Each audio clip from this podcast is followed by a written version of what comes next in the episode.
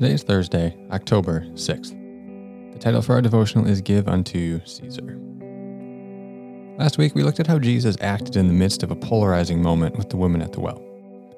Today, let's look at another time Jesus was caught in a polarizing moment and how he responded. I wanted to cover this text last week, but I thought I'd save it for this week because it touches on some different themes. This is one of the most brilliant responses of Jesus that we have on record. Matthew 22, 15 to 22, we read, Then the Pharisees went out and laid plans to trap him in his words. They sent their disciples to him along with the Herodians. Teacher, they said, we know that you are a man of integrity and that you teach the way of God in accordance with the truth. You aren't swayed by others because you pay no attention to who they are. Tell us then, what is your opinion? Is it right to pay the imperial tax to Caesar or not? But Jesus, knowing their evil intent, said, You hypocrites, why are you trying to trap me? Show me the coin used for paying the tax. They brought him a denarius, and he asked them, Whose image is this?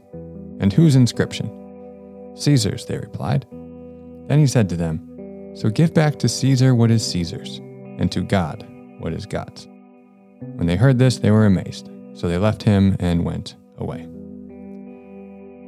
Like last week, there's a lot happening in this passage that adds a great deal to its meaning. The tax that they are asked about is the poll tax. Like today, the Roman world had a lot of different types of taxes. Roman citizens were exempt from the poll tax, so this specific tax uh, this specific type of tax was a bitter reminder of Israel's subjugation to Rome. Next, Jesus was in the company of at least four different groups when asked this question. First was the Pharisees. The Pharisees resented Roman rule over Israel. They wanted Rome gone. They were also the group that most strictly adhered to the law of Moses. Second was the Herodians, the text says. The Herodians were Jews who were loyal to King Herod, Herod was the puppet king in Judea, placed there by the emperor of Rome. They would have strongly supported paying taxes to Caesar, and any teaching to the contrary would be guilty of sedition. Tax collectors is number three. I should say, former tax collectors. One of Jesus' disciples, Matthew, was a former tax collector. He worked for Rome, and this put him at odds with the Pharisees and many in Israel. Jesus had also been sympathetic to other tax collectors in his ministry so he likely would have supported paying taxes to Caesar. He made his living out of it. Number four is zealots. Judas, who betrayed him, was possibly a zealot. We do know that Simon, another one of Jesus' disciples, was a zealot. He's called a zealot in Matthew 10 2 through 4. Zealots wanted Rome gone, and they were willing to fight for it.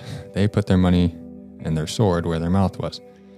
About 75 years prior to Jesus, a man named Judas, not Jesus' disciple, led a rebellion against Rome, but was quickly squashed. You read about it briefly. It's mentioned in Acts 5:37. With this in view, these four groups, you can see how difficult the question is. If Jesus says yes, pay taxes, he will alienate the Pharisees and the Zealots. If he says no, he will alienate the Herodians and the tax collectors. So it's a good question if your goal is to trap Jesus. Jesus' response, however, is nothing short of brilliant. He first asked them to produce a coin.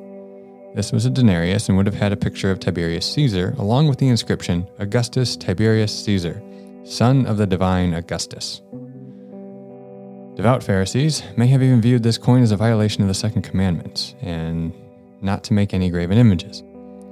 So, to wrap this up, we'll, we'll pick it up more tomorrow and apply it. Jesus teaches them to pay their taxes because it's Caesar's money anyway.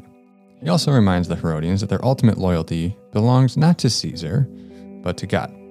This was a profound answer, and as I said, we'll unpack it more tomorrow.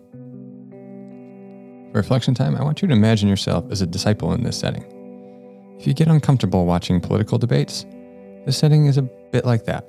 It's tense, there's lots of disagreement among the audience. This is a challenging question that has political ramifications and could even get Jesus arrested in the moment.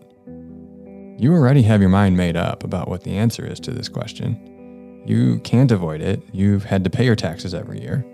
Every year at tax time, your option is to pay it or to practice civil disobedience. So you've certainly thought about it and come to your own conclusion. What if Jesus disagrees with you? Will you still follow him?